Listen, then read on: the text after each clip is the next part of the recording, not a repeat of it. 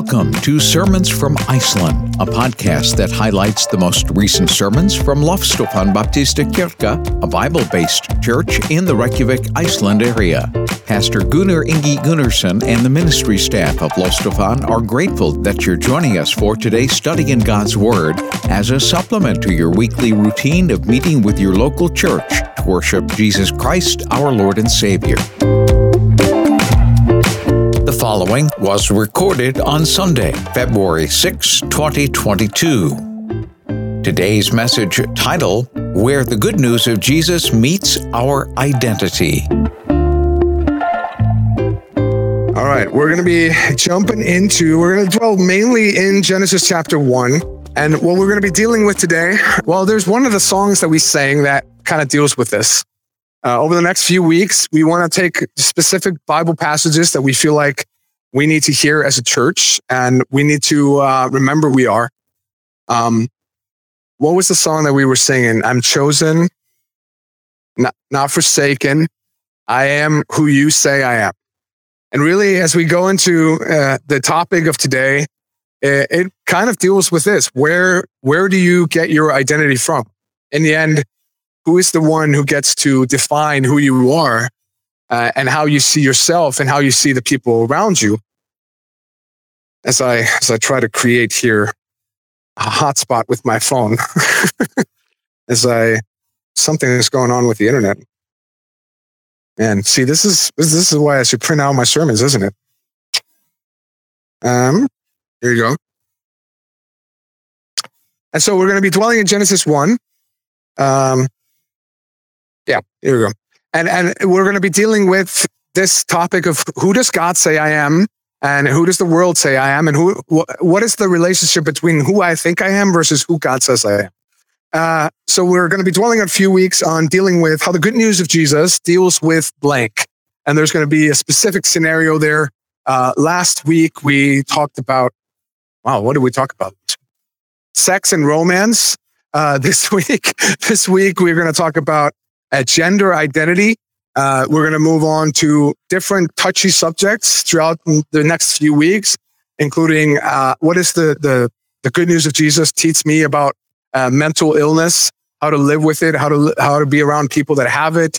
What does it have to say about my identity and so on and so forth? And the reason we're going into this, you might be coming in here today and maybe this is your first time going to a free church and you're asking yourself, I knew it. These free churches, they just talk about they just talk about sexuality all the time and how mad they're at other people enjoying life, and they just want you to be miserable and and uh, and Christian. You know, that's how I thought of Christians for the longest time, but that's not the case. So the the the first thing that we're operating from today is really that God is good, right? Can I hear an amen? Can have people been able to verify that fact that God is good? Anybody? Kelvin has verified it. we we all trust Kelvin. So, uh, God is gracious. Amen. Yeah. God is glorious and God is great. And so we're, we're operating from, from that worldview. Um, and so when we're, we're, we're, when we're singing songs like I am who you say I am, to some people that might sound very restricting. Well, who is God to tell me who I am? I get to define myself and I get to live my own way. Meanwhile, we're operating from the worldview that actually God loves us and God created us and God knows what he created us for and ultimately where my joy is ultimately found. No matter what I think can offer me joy, God is good. God is gracious. God is glorious. And so we're operating from that worldview. And the reason we're going into this today, because there's a new law at least being proposed in parliament that would make it basically illegal to offend people uh, based on religion, uh, based on uh, ethnicity, based on um, special needs, based on sexuality and gender identity. And so we're asking ourselves if this law gets approved, how do we talk about these issues? What does the Bible have to say about gender identity, for instance? And, and so we need to be ready to give a reason for the hope that is within us. Uh, that's one of the, the, the things that the Bible tells us to do in First Peter chapter 3, verses 15 to 16. It tells us to be to honor Christ the Lord as holy in our lives, but always being prepared to make a defense to anyone who asks you for a reason for the hope that is in you. One of the interesting thing there is that we should live such life that shows other people around us that we have hope, right? So we can smile and, and enjoy life, right? Uh, yet do it with gentleness and respect, having a good conscience so that when you are slandered, notice there, when you're slandered, not if you're slandered, is you're going to be slandered that those who revile you for, for, your good behavior in Christ may be put to shame, so that they might realize that ultimately it's not true of us. Let us pray as we go into this. Father, I pray that you would be with us as we deal with this uh, subject that's close to the heart of so many people. Uh, if we've lived in a sort of Western culture long enough, we probably know some people around us, um, family, friends, uh, classmates, workmates, uh, that are dealing with these issues and take these issues very, very personally. So I ask grace for me as we deal with this, that we would ultimately be people who are always faithful to the word of God above everything else, because we want to follow Jesus and we believe that Jesus is good for us. We believe that in Jesus is our ultimate joy found and uh, fulfillment of our joy found. So we definitely do not want to compromise truth, but also we don't want to compromise love.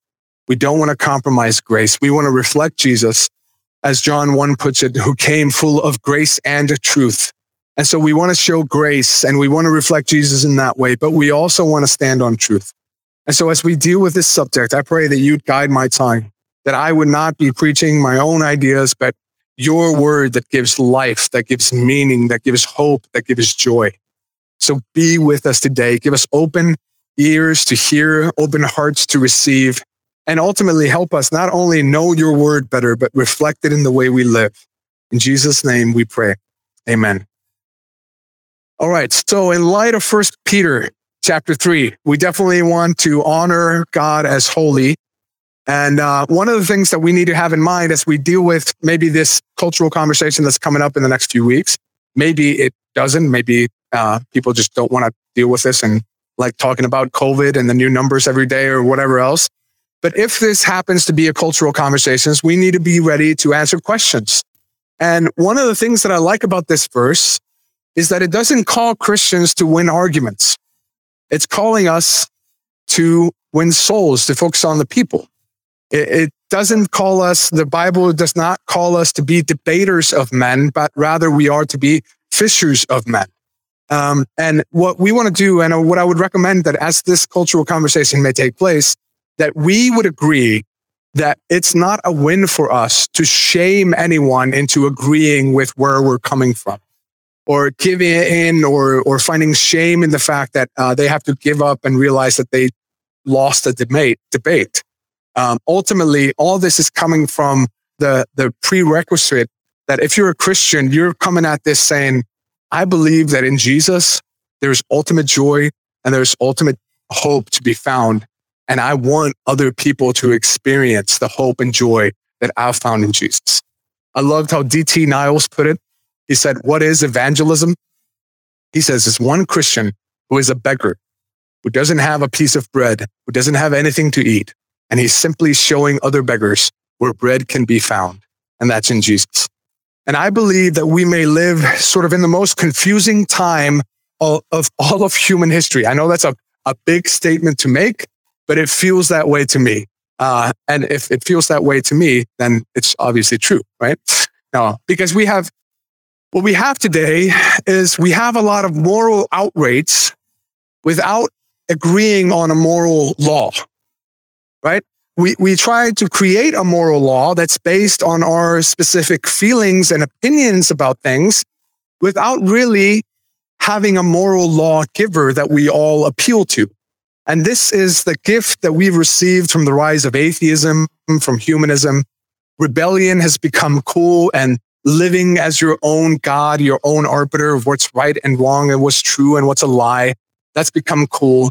But one of the things that we're starting, I think, to realize is that living in this rebellion, living as our own gods, ultimately doesn't give us lasting joy. And we can live as if I'm my own God but I can never escape the fact that I still live in God's world. And so what we're at is basically we have a bunch of people walking around if, as if they're the ultimate authority. Their thoughts and feelings are the litmus test for everyone else.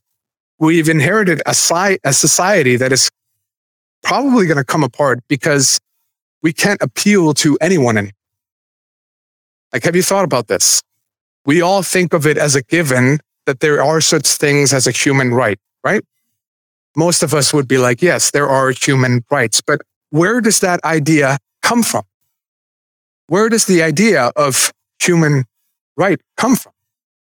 And then, you know, right now we're at a time, for instance, where we're dealing with questions that have, that were considered a given even just 20 years ago, like, like the question, what is gender? What is sex? A sex, you know, a male or a woman. What does that even mean? And are there just two? I found a list once that said there are 72 different genders.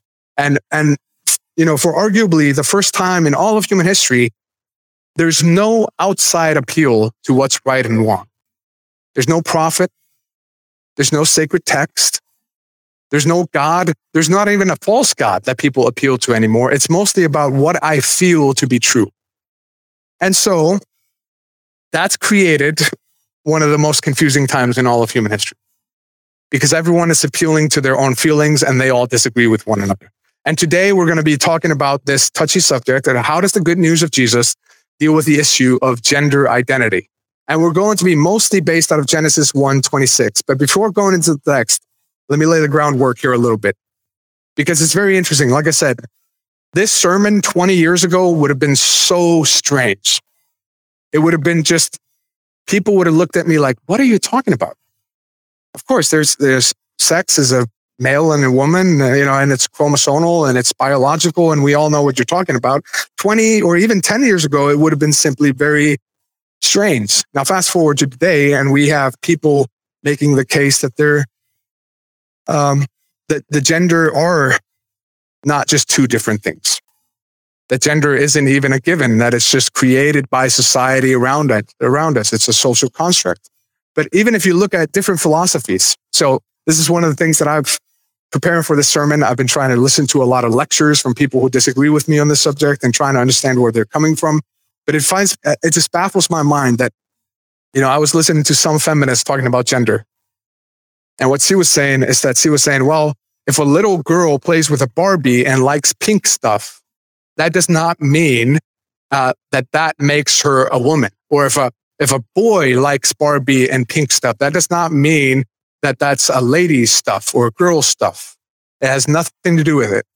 And then on the other hand, I would listen to another uh, another interview where there was a transgender person who was a man claiming to be a woman, and he said, "Well, how I know I'm a woman is that I've always liked pink, and I've always played with Barbie, and I've always I, I always wanted to dress in heels, and all this stuff that the other feminist was arguing against." Now, this person was saying this is actually what affirms me as a woman, and so today there's such a confusing mix. Add to the mix that there are people out there that think, okay, there's 72 different genders, and how do you even how does language comprehend that?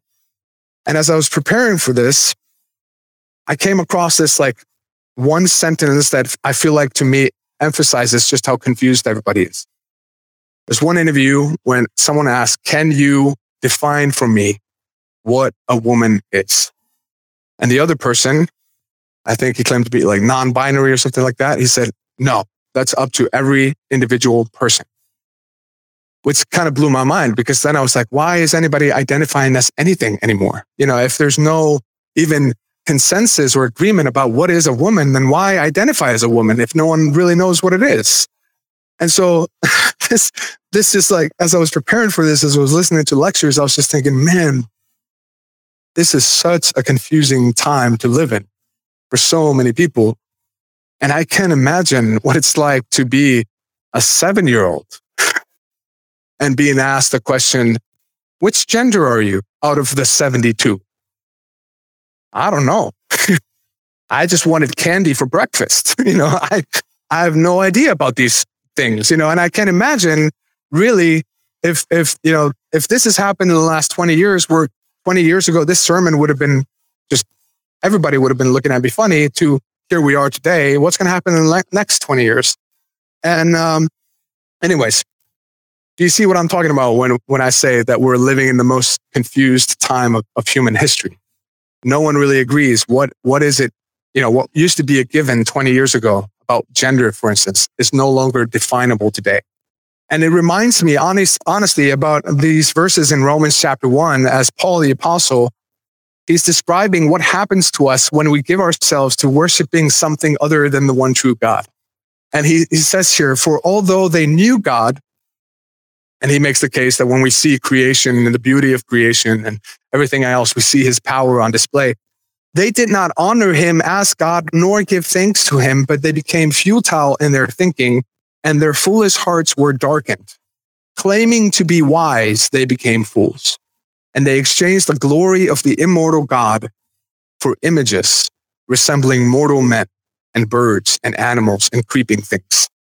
And one of the things that I was realizing as I was listening to these interviews is that ideas have consequences and bad ideas have victims the fruit of trying to operate in a worldview where we push God out of the picture and then we put ourselves in his place is not really increased enjoyment. It's increased confusion.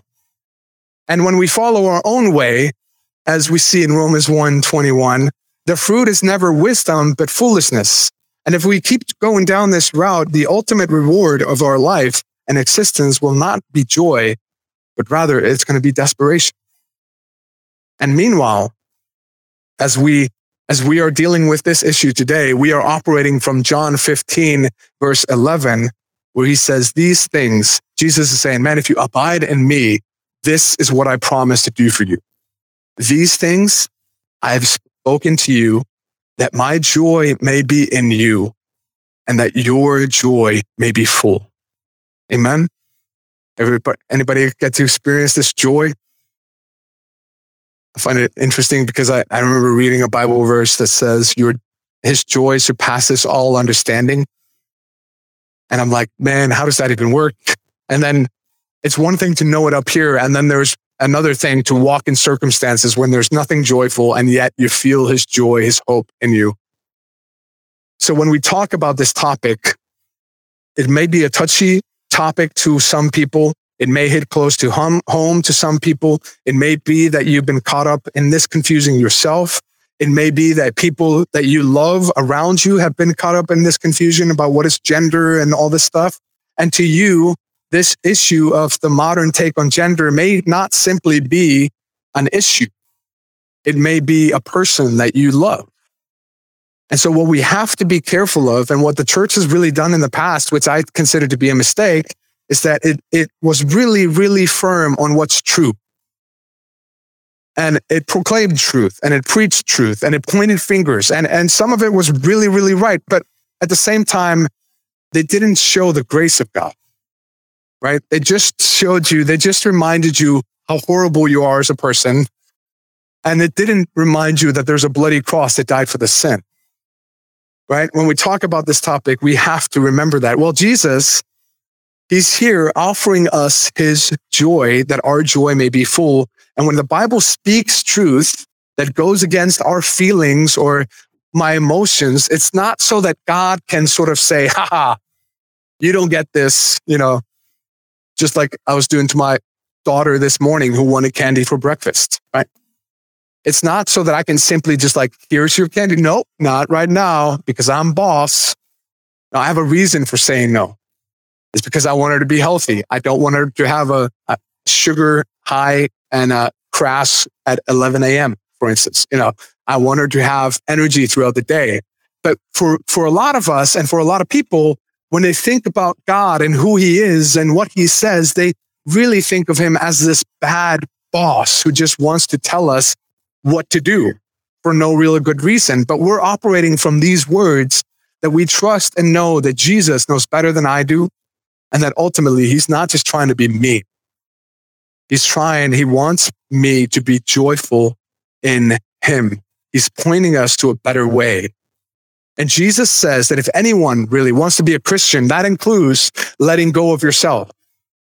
It's not just for particular sins. It's not just for some people who are really, really bad. It's for all of us. Anybody in here identify as a sinner? Right? amen. Can I hear an amen? Everybody? Yeah. And if not, that's a sin of pride. So talk to me after the service. Uh, no, we are all sinners in need of grace. And so this is not just a call to some particular group of people, but this is a call to everybody. If we want to follow Jesus, we are deciding that I am not the king of my life anymore. I am not who I say I am. I'm who you say I am. I am yours. And I'm going to follow wherever you go because I think that you are the one who created me, that you know better than I do. And even if I may have questions about why this is happening in my life, and even if I may have questions of why you're asking me to sacrifice this and let go of that, I'm going to trust that you're good, that you're gracious, that you're glorious, and you're great. And I'm going to follow you. That is what the call of discipleship is. In Matthew 16, we find these words of Jesus. It says, Then Jesus told his disciples, If anyone would come after me, let him deny himself. If anyone would come after me. He doesn't say there, oh, the, the sexually immoral, it, not immortal, uh, immoral. the, if you're a sexually immoral person, then you have to deny yourself. All you other good Pharisees, religious people, you, you just stay the course. You just be who you are and, and, and join me. No, he's saying if anyone would want to come after me, deny himself, take up your cross and follow me. For whoever would save his life will lose it, but whoever loses his life for my sake, he will find it. For what will it profit a man if he gains the whole world and yet he forfeits his soul? So in light of Jesus' call, I'm a man who lives a suppressed life. And when I say that statement, for most people, they would consider me uh, a very, oh, poor guy. He's suppressing who he is. but the thing is, when I look inward, I know who I am. I know how sinful I am. I know some of the good ideas that I've had, but a lot of the bad ideas that I've had. I live a suppressed life. And ultimately, as a preacher, mostly I'm telling everyone to do the same thing. I'm telling us all, let's all deny ourselves. Let's all follow Jesus because he knows better. He's worth it. And even if all of my life, even the rest of my you know, whatever God gives me, 30, 40, 50 years on earth are going to be suffering and pain. I'm going to say with Paul, to live as Christ, to die as gain. And this light and momentary affliction is nothing compared to the glory that is to come. Do you see how Jesus dismantles the myth that joy of life is found in giving in to all of your ideas and all of your feelings and all of your emotions? He's say, no, no, no, no. The joy of life is not you just going along with everything, all the ideas that you have. Can anybody think of ideas that are just really, really bad ideas that you've had throughout your life? Anybody think of like, man, if I would have done that, I would have destroyed my relationship, my career, my life. Jesus is saying he's, he's coming against this myth of modern society that says, man, for you to be truly happy, you have to give in to who you truly are. And while Jesus comes along and says, no, I want my joy to be in you and I want your joy to be full. And what that looks like is actually you denying yourself and following me. It's not giving in to all of your ideas and tendencies and inclination. He actually says that if you do that, you're going to lose your life. You may gain the whole world, but you're going to forfeit your soul. Again, it may sound like a great idea. Well, gain the whole world. Oh, I have a pretty, you know, I have a broken down car. Gaining the whole world sounds pretty great right now. Right? But think about this. This morning, I used a toaster, right? A king a hundred years ago didn't own that kind of equipment. And I own a toaster. The king may have had servants plenty of servants that had to build a fire, roast something on it. But I just did it in like one minute. And I can laugh at the king 100 years ago, living for all that the world had to offer. And you know what's going to happen in 100 years? When people finally get those flying cars and everything else, they're going to be laughing at us if you lived for the cars outside, if you lived for the toaster, they're going to have some laser technology that's going to toast everything for you in like one second, right? They're going to laugh at us for the stuff that we owned in this life. So you can choose to say, I'm going to, I'm going to gain the whole world. And people, even 20 years from now, are going to laugh at the stuff you own. You can do that. And you can have a wonderful, you know, fulfilling all your desires for your, your years here on earth. And you know what's going to happen? You're going to walk into eternity, realizing that eternity is eternal and that it's not 60, 70, 80, 100 years. It's forever. And you're going to realize I lived for the wrong thing. I, I messed everything up. And Jesus is saying, no, no, no, I want you to have joy, eternal joy. And that means deny yourself. Trust that I made you for a good reason and that I know better than you where your joy is found. Just follow me. Well, if we want to hear about how God created things to be, if we can, I recommend that we go to the beginning of creation where everything is perfect. No sin has entered the world. Um, you know, if at all possible, let's go there. Right? If you're looking at your Bibles and you're thinking, how should I deal with my enemies? Right? It's probably good to think about the beginning of creation. Like you can either talk about Jesus' teaching of turning the other cheek, and you're like, oh, I don't really like that. Or you could go to Samson, killing like 500 people with a jawbone. And like, yes, okay, I'll be like Samson. But I recommend that if we really want to know what God created us for, that we either go to Jesus' teaching that's built on having, you know, living the life that God created us to live, or we go to the beginning of creation. So right now, let's go to Genesis 1, 26 to 28, to just with a few different points. It says here, then God said, let us make man in our image and after our likeness and let them have dominion over the fish of the sea and over the birds of the heavens and over the livestock and over the earth and over every creeping thing that creeps on the earth. Creeps on the earth. That's kind of funny. So God created man in his own image. In the image of God, he created him, male and female, he created them.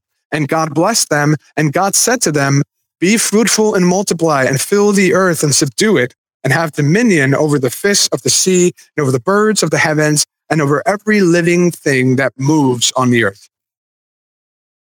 So, like I said, if we want to get a glimpse of what God intended it for us as he created us, let's go to the beginning of creation. And first, I want you to notice this. God created humanity in his image. Both a man and a female are created to carry the image of God. Now, what theologians will do, what theologians will do, they argue for literally centuries about what stuff means.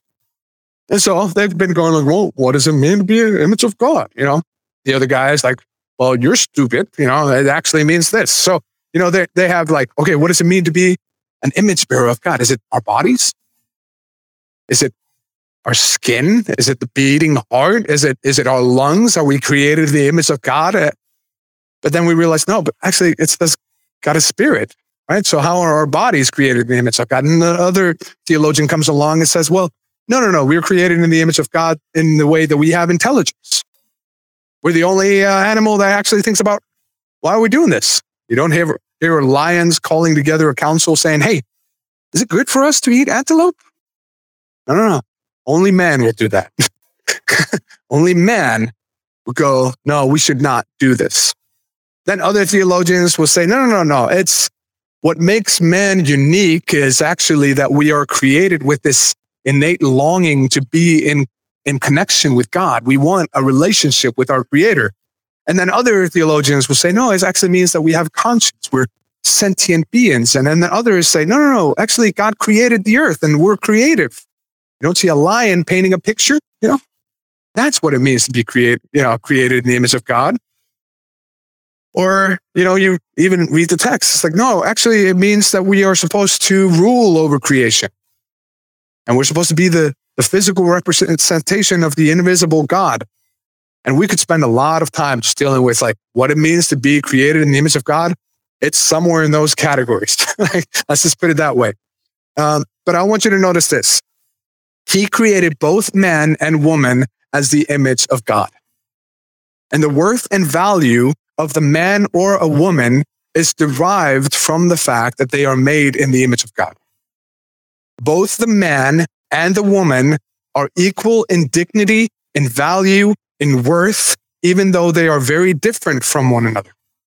And their differences, their roles have nothing to do with their worth and value. Now think about all the people in here, the various job titles that we have, the various backgrounds that we have, the various languages that we have, the various uh, education that we have. There are people who sometimes judge the worth and value of people based on these things, based on where you're from, based on your skin color sometimes, based on education and what kind of job title you have and how respected you are. But what this is saying in Genesis 1 28 and, and 26 and 27 is saying that actually all of us are infinitely valuable and worth and have worth that no one can take away from us. There's no government that gives you your value. There's no king that gives you your value. There's no job position that gives you your value. Our value is derived from the fact that we are created in the image of God. And that means that we as Christians, we should not think like the rest of the world does, saying, I will respect you when you earn my respect. Anybody heard that? I will respect you when you earn it. No, according to Genesis 1, we should start with respect. We should start at looking at every single person as a soul that carries the image of God, no matter if they agree with us or disagree with us. And we should want them the best in life. And what, of course, if we're followers of Jesus and we've gotten to experience his joy and hope, we can say, follow Jesus, surrender to him. But we must remember this. Our worth and value is derived from this idea that we carry his image. It's not in our behavior, our status of life, our preferred identity. No, our value is found in the fact that we're created in the image of God. And if you, if you've ever wondered, like, where does the idea of human rights come from? It comes from this doctrine of the imago Dei, that all of us carry the image of God. And there's no government that can take it away from you. There's no king that can take it away from you. You, as a soul made in the image of God, have infinite worth that no other human being has the right to take away. So if you ever wondered that, and here's the problem, like we were laying out in the beginning, we don't agree on a foundation anymore. Back in the day, most people said, well, you have infinite worth and value because you're created in the image of God. And yet we've removed God out of the equation. We still believe in human rights. And yet we're wondering, but why? I mean, the animals just sort of fight it out until the strongest person is on top. So why shouldn't we? you know, well, what actually gives us human rights? Well, this that we're created in the image of God. If we go to Genesis 9, 6, and you think about, okay, why does God take murder, for instance, in, in the Bible so seriously? In Genesis 9, 6, it says like, God is like, if you murder a human being, you will die. And he says the reason is because God made man in his image. That's why he takes murder so seriously in the Bible. Now, notice something. If we go back to Genesis 1, verses 26 and 27, God says that he makes humanity in his image, and all of humanity is summed up in these two genders a man and a woman.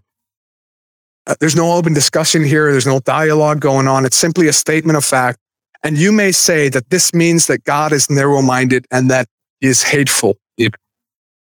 But let's remember, we are operating from a biblical worldview that God is good, that he's actually not trying to prohibit your joy, but to give you joy to the fullest. And with regards to being narrow minded, let's remember this truth always is kind of narrow minded, isn't it? That's not necessarily a bad thing. But Jesus saying, I am the way, the truth, the life, isn't that narrow minded? This water is wet. Is that narrow minded? Are there any options on the table here? No? Huh? Is water wet though? That's another option on the table. when we have truth, here's a door. And if you run into it, you're going to get hurt. there you go, for it. If you run into the door, you're going to get hurt. That's a narrow minded truth because it's true. You know, and, and Jesus saying, I am the way, the truth, and the life. It's narrow minded when you really think about it. But he says, anybody can come to me. Are you weary? Are you heavy laden? You want rest? Come to me. And so this, with regards to gender, is you may say it's very narrow minded, but so is truth. It's always narrow minded. Notice another thing in our text that attacks a very popular notion, both inside the church and outside the church today. Anybody heard this statement? You are a soul and you have a body, right? yes. But notice in creation that Adam isn't sort of a disembodied soul before he's created a body that's sort of operating like a shell for him. Like Adam is created from the mud and then Adam is, right? So from the beginning of creation, uh, it's, it's this idea that our bodies are not inconsequential to who we are created to be. Now, outside the church, this idea is revealed in thinking like your, not, your gender is not found in your biological status or reality. Um, and inside the church is in, in words like you are a soul and you have a body. In both cases, what we're doing is basically minimizing the body. And I would argue that operating, uh, that's kind of coming from, maybe it's kind of heavy word. I don't know really how to put this in words. Maybe from a non-Christian worldview. I'm not saying that if you hear a Christian out there saying you are a soul and you have a body, then you're like heretic or something like that. But I'm just saying that's probably not informed by the Bible. When we see God coming along and creating humanity, he creates us with soul and body. And notice here, this is in a perfect world. It's not like sin has entered, everything is broken, and therefore Adam has a body. He says in Genesis 1 31, this is very good. He created Adam and Eve as a soul and body. And now with the fall, of course, our bodies start to decay and die, and our souls are affected as we feel the effects of sin.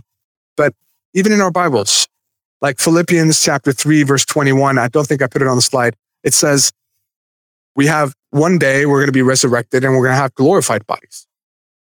So God for eternity has created us to have bodies.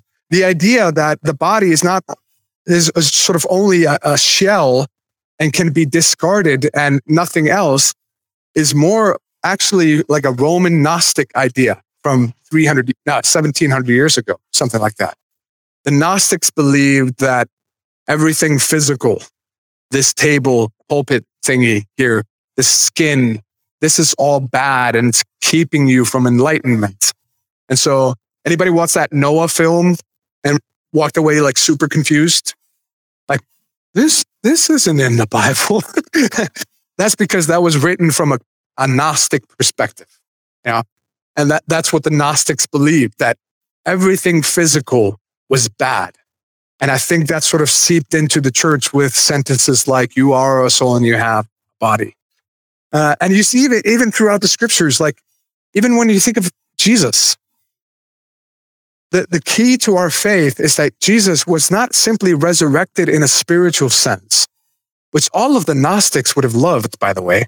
They would have been like, yeah, of course, he let go of his body and then he conquered, then he was enlightened and all this. What really bothered them was the Christians who claimed that he actually resurrected physically. Like if you go to Luke chapter 24, verse 39, Jesus is actually coming to the disciples saying, These are my hands. This is my skin. This is my body. I'm literally alive right now.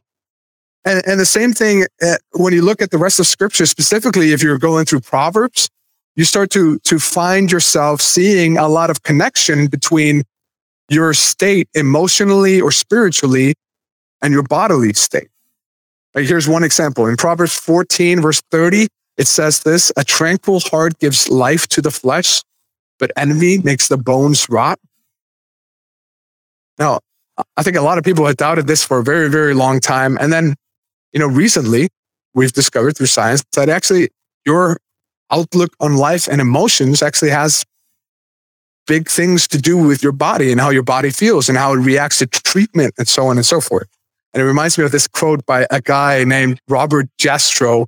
He put it this way For the scientist who has lived by his faith in the power of reason, the story ends like a bad dream. He has scaled the mountains of ignorance. He is about to conquer the highest peak. And as he pulls himself over the final rock, he is greeted by a band of theologians who have been sitting there for centuries. what the Bible has been over and over again, and if you read through the Proverbs, notice this. It, it talks about this connection between how you're doing spiritually and how it affects your body. But all of this is to underline one point that God created us body and spirit. Your body is not inconsequential. Your body, your bodies are important and consequential to God's intended purpose for all of us as humans.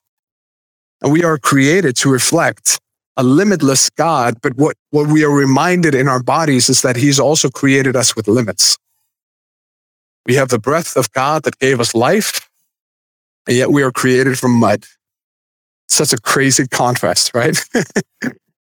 we have the breath of God, and yet we walk around with bodies of mud. We are to reflect the limitless God, but still remember we are not God. Living inside these limits and learning to rest and, and, and enjoy ourselves within these limits learning that we can't be everywhere at all times, learning to live inside the limits of what God has created me for is where joy is actually found. And we have to ask ourselves when it comes to gender identity, what, what does that speak to gender identity? It means that he created us male and female for one another. There are no options for us. We don't get to choose which we are because our bodies tell us and he made us male and female for one another, generally with different focuses, different strengths, different tendencies. All of them, when we come together, starts to reflect who God is. And he created us in his image as complementary parts supporting one another. So let's quickly go over some of the myths, myths that we need to bust here today. Uh, the first one is gender doesn't matter or gender is a social construct. No, actually, gender does matter as male and female are created as humanity to reflect who God is to the rest of creation. And we are to be his representative. This is not a social construct. This is not, I don't know, some government telling us what a man is and what a woman is. It's God telling us. And with that in mind, we should celebrate and appreciate our God given differences, right? We want to be united as one. And so many times when we talk about unity, most people think of uniformity. That's not the case. We can have unity and still have a lot of diversity. And actually, when we are diverse, God has gifted us in various ways to build one another up. So let's appreciate, celebrate our God given differences, our God given tendencies, our God given strengths, and remember that even as we serve in different roles, even as we come from different backgrounds, we are all worth. We have, we have value. We have worth because we are created in the image of God. And let's, as, as a family of faith, and let's as people who walk in outside of this church today, or not outside, church is actually the people, as we, as we scatter into our week, let's be willing to give everybody respect and everybody love and not think, oh, you have to earn that because they're created in the image of God. Now, the second myth that is busted today is this idea that my worth is found in what I think of myself or how I express who I think I am.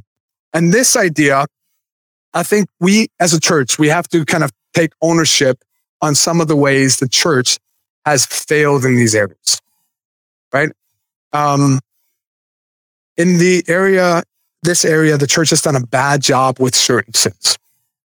Now, I have no doubts that there have been people coming out of all types of lifestyles who were told by their former friends to find pride in their lifestyle and even find their worth and their identity in their lifestyle and the way they lived. And then they may have found themselves at a spot after years of living as their own God that this wasn't actually giving them true joy. And they walked inside a church. And what the church did at that point is that they didn't see a person created in the image of God. They didn't see a person that had worth and value. They saw sin with two legs walk into the room. And they did exactly what their former friends did. They said, Your identity, your worth, everything about you is tied to your lifestyle. And what we've done is a bad thing. We've, we've basically said, and I, I'm not saying that we shouldn't do that. We shouldn't stand on truth, but we should reflect Jesus. And John 1 says about Jesus, he came full of grace and truth. It turns out that in many ways, the church has been thinking in the same worldly ideas that their former friends did. They saw their worth and value tied up in their former lifestyle. And I don't want that to be so of us. We are called to see people through the lenses of the Bible. And the Bible tells us that if you see someone who is struggling with any sin, they are not less than human. Amen. Anybody in here struggled with sin? you still know you're, you have worth and value, that that doesn't define who you are, but Jesus in the end has the final word. Your worth is not found as you look inside yourself. Your worth is external to you. What does that, uh, the Declaration of Independence say in the US? Uh, you've been endowed by inalienable rights by your creator. You have been given rights that no one can take away from you because you are created. And now the final myth as we ask ourselves, how does the good news of Jesus relate to gender identity? The final myth is this God made me this way. And if he gave me these feelings, he wants me to live in light of them. Anybody heard this? Anybody told yourself this? well, God made me love money this way, you know, so, so I probably should just push these people aside and do what I want. Let me remind us, we don't live in Genesis 1 anymore. I think that's evident from the world around. Everything in this world has been tainted and touched by sin. Romans 3:23 says, all, for all have sinned and fallen short of the glory of God. This is true of the selfish person. This is true of the greedy person, the liar, the one sleeping with people outside of marriage, the marriage. Those reflect, struggle with fighting against God's design with regards to gender and everybody else. The fact is that all of us, we have a tendency to seek our own way. Romans 3, 10 to 12 says, no one is righteous. No, not one. No one understands. No one seeks for God. All have turned aside.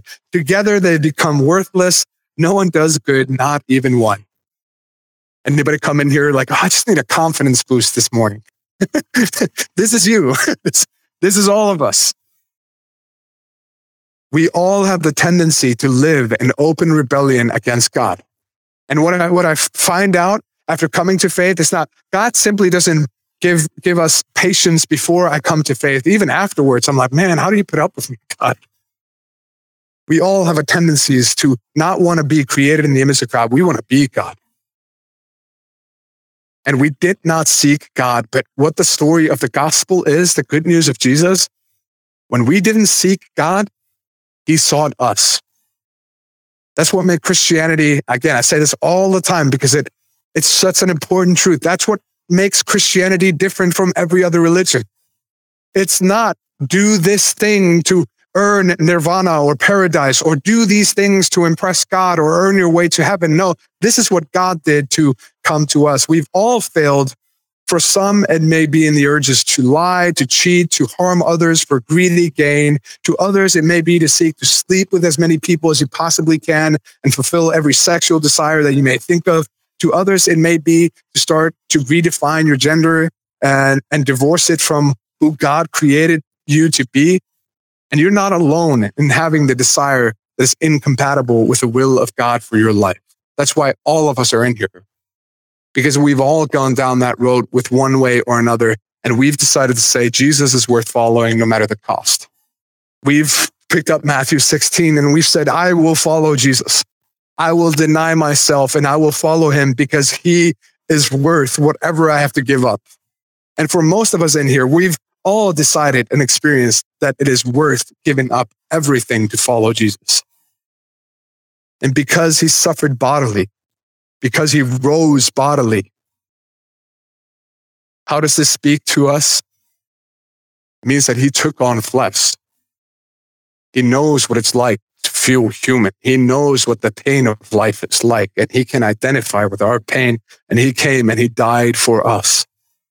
And because of that, like I have good news. We don't have to just read Romans 3.23 and be reminded of how awful we are. we can read about how awesome God is. Romans 3.23, for all have sinned and fallen short of the glory of God. But amen, the story does not end there. And we are justified by his grace as a gift through the redemption that is in Christ Jesus, whom God put forward as a propitiation by his blood. Seeking to live without our God given limits may sound joyful and free, but in the end, it enslaves us. Only when we're surrendered to God do we find true and lasting peace. And then we see that he is, he has indeed created us and he knows better. This is the good news. Are you aware of your sins? Jesus has paid the penalty for our sins. He has come bodily so that we can come before the throne of God. Not because you're so awesome, because you're not as awesome as your mom thought you were. Right? Uh, I see one mom over there is like, no, he's lying. this is good news. God is good. Amen. And he's out for our joy. God is gracious. Amen and he's died for our sins. And God is great and glorious. Amen. So his call for us is not someone's informed guess about where joy is found. He's saying, No, I created you. I know what I created you for. Follow me. Follow me as I take you to joy to the fullest. And may we be ready to answer questions in a very confused age. And may we do so reflecting our God and our Savior well as we seek to do so graciously and humbly and pointing to Jesus all the time. Right? Please don't just be a truth bomb dropper, you know, just kind of throw a grenade of truth in the room and then walk away like, ha, I won the argument or whatever else. No, we're, we're here to reflect Jesus. We're not called to win arguments. We're called to seek souls, right? And so as we go into this week, hopefully this has helped you to think through some of this stuff and maybe informed you on how you can answer people maybe this can be a resource that you can point other people to. But I hope that we enjoy the good news of Jesus. And one of the things that we're doing today, which is just one of my favorite things, uh, is that we get to baptize a brother and sister. Uh, and we get to be reminded of the good news that we have in Jesus, that he has indeed come to save us and uh, what it means to follow Jesus as we die to ourselves and we seek, uh, as we, we give ourselves to Christ, we are created as new people in him. We are a new creation in Jesus because of what he has done. And that's exactly what the baptism points to. As we baptize people and we lay them into the water, we are being reminded for all of us, we've decided to die to ourselves. We are buried with Christ. And as we come out of the water, there's nothing holy about that water. It's not imported water from like Jerusalem or something. You know, it's, it's Icelandic water. So I guess it's very important water. Yeah, it's, it's very quality water in there. But even though it's quality water, nothing in that water saves us. It's simply a picture that God has cleansed me. He has made me new. And we're going to celebrate a brother and a sister taking this step here today. And uh, I, I want to I want to go into one song. I'm to put on uh, new clothes. And uh, uh, Hamid and Nilu are, are to go and put their clothes on too. And we're to go in the baptismal. And I'm to tell you a little bit of how they came to faith. And then we're to baptize them and uh, celebrate together what God has done in their life and be reminded what he's done in all of our lives. So let's, let's pray together as the band comes on stage. And Hamid and Nilu, you can, you can go change now. I'll, I'll be, I'll be changing here in, in a little bit. Father, we we thank you for your grace and your mercy. We thank you for the fact that you have come and you have approached us when we could not approach you. We praise you for the fact that while we were aware of our sins, you had a plan to send us a savior. And that we, Father, as we see your nail pierced hands, as we see your body that was mangled and bloody for us, we are reminded of your grace and mercy. We are reminded of your sacrifice and your love. We are reminded of how when we did not seek you, you sought us. So, Father, as Hamid and Nilu take this step today, and as we have our brothers and sisters here from Iran, and as we as we remember uh, the fact that we're a part of this global family, global community, and you are operating here among us and around other churches around this world, and how awesome it is to be a part of your kingdom. We thank you. We thank you that you meet us in our confusion, in our need, in our sin, and you take our debt and you nail it to that cross. We don't have to think through if you love us. That cross reminds us every single day that you do. So, Father, as we sing together, as we celebrate baptism together, may we be built up, may we be encouraged.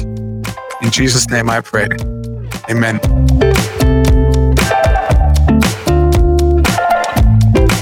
You've been listening to Sermons from Iceland, a weekly podcast highlighting the Sunday teaching ministry of Loftstofan Baptistakirkja in Reykjavik, Iceland. If you have a desire to see the gospel spread in Iceland, consider partnering with the Iceland Project. For more information, go to theicelandproject.org. If you live in Iceland or plan on visiting Iceland soon, make plans to worship with us at 11 a.m. on Sundays. Our address is Fagrating 2A, Kopavogur, only 7 miles or 12 kilometers southeast of downtown Reykjavik. You can reach Pastor Gunnar via the Loftstofan Facebook page or by email. His address is loftstofan at loftstofan.is. Join us next week for another Bible based and Jesus centered message on Sermons from Iceland.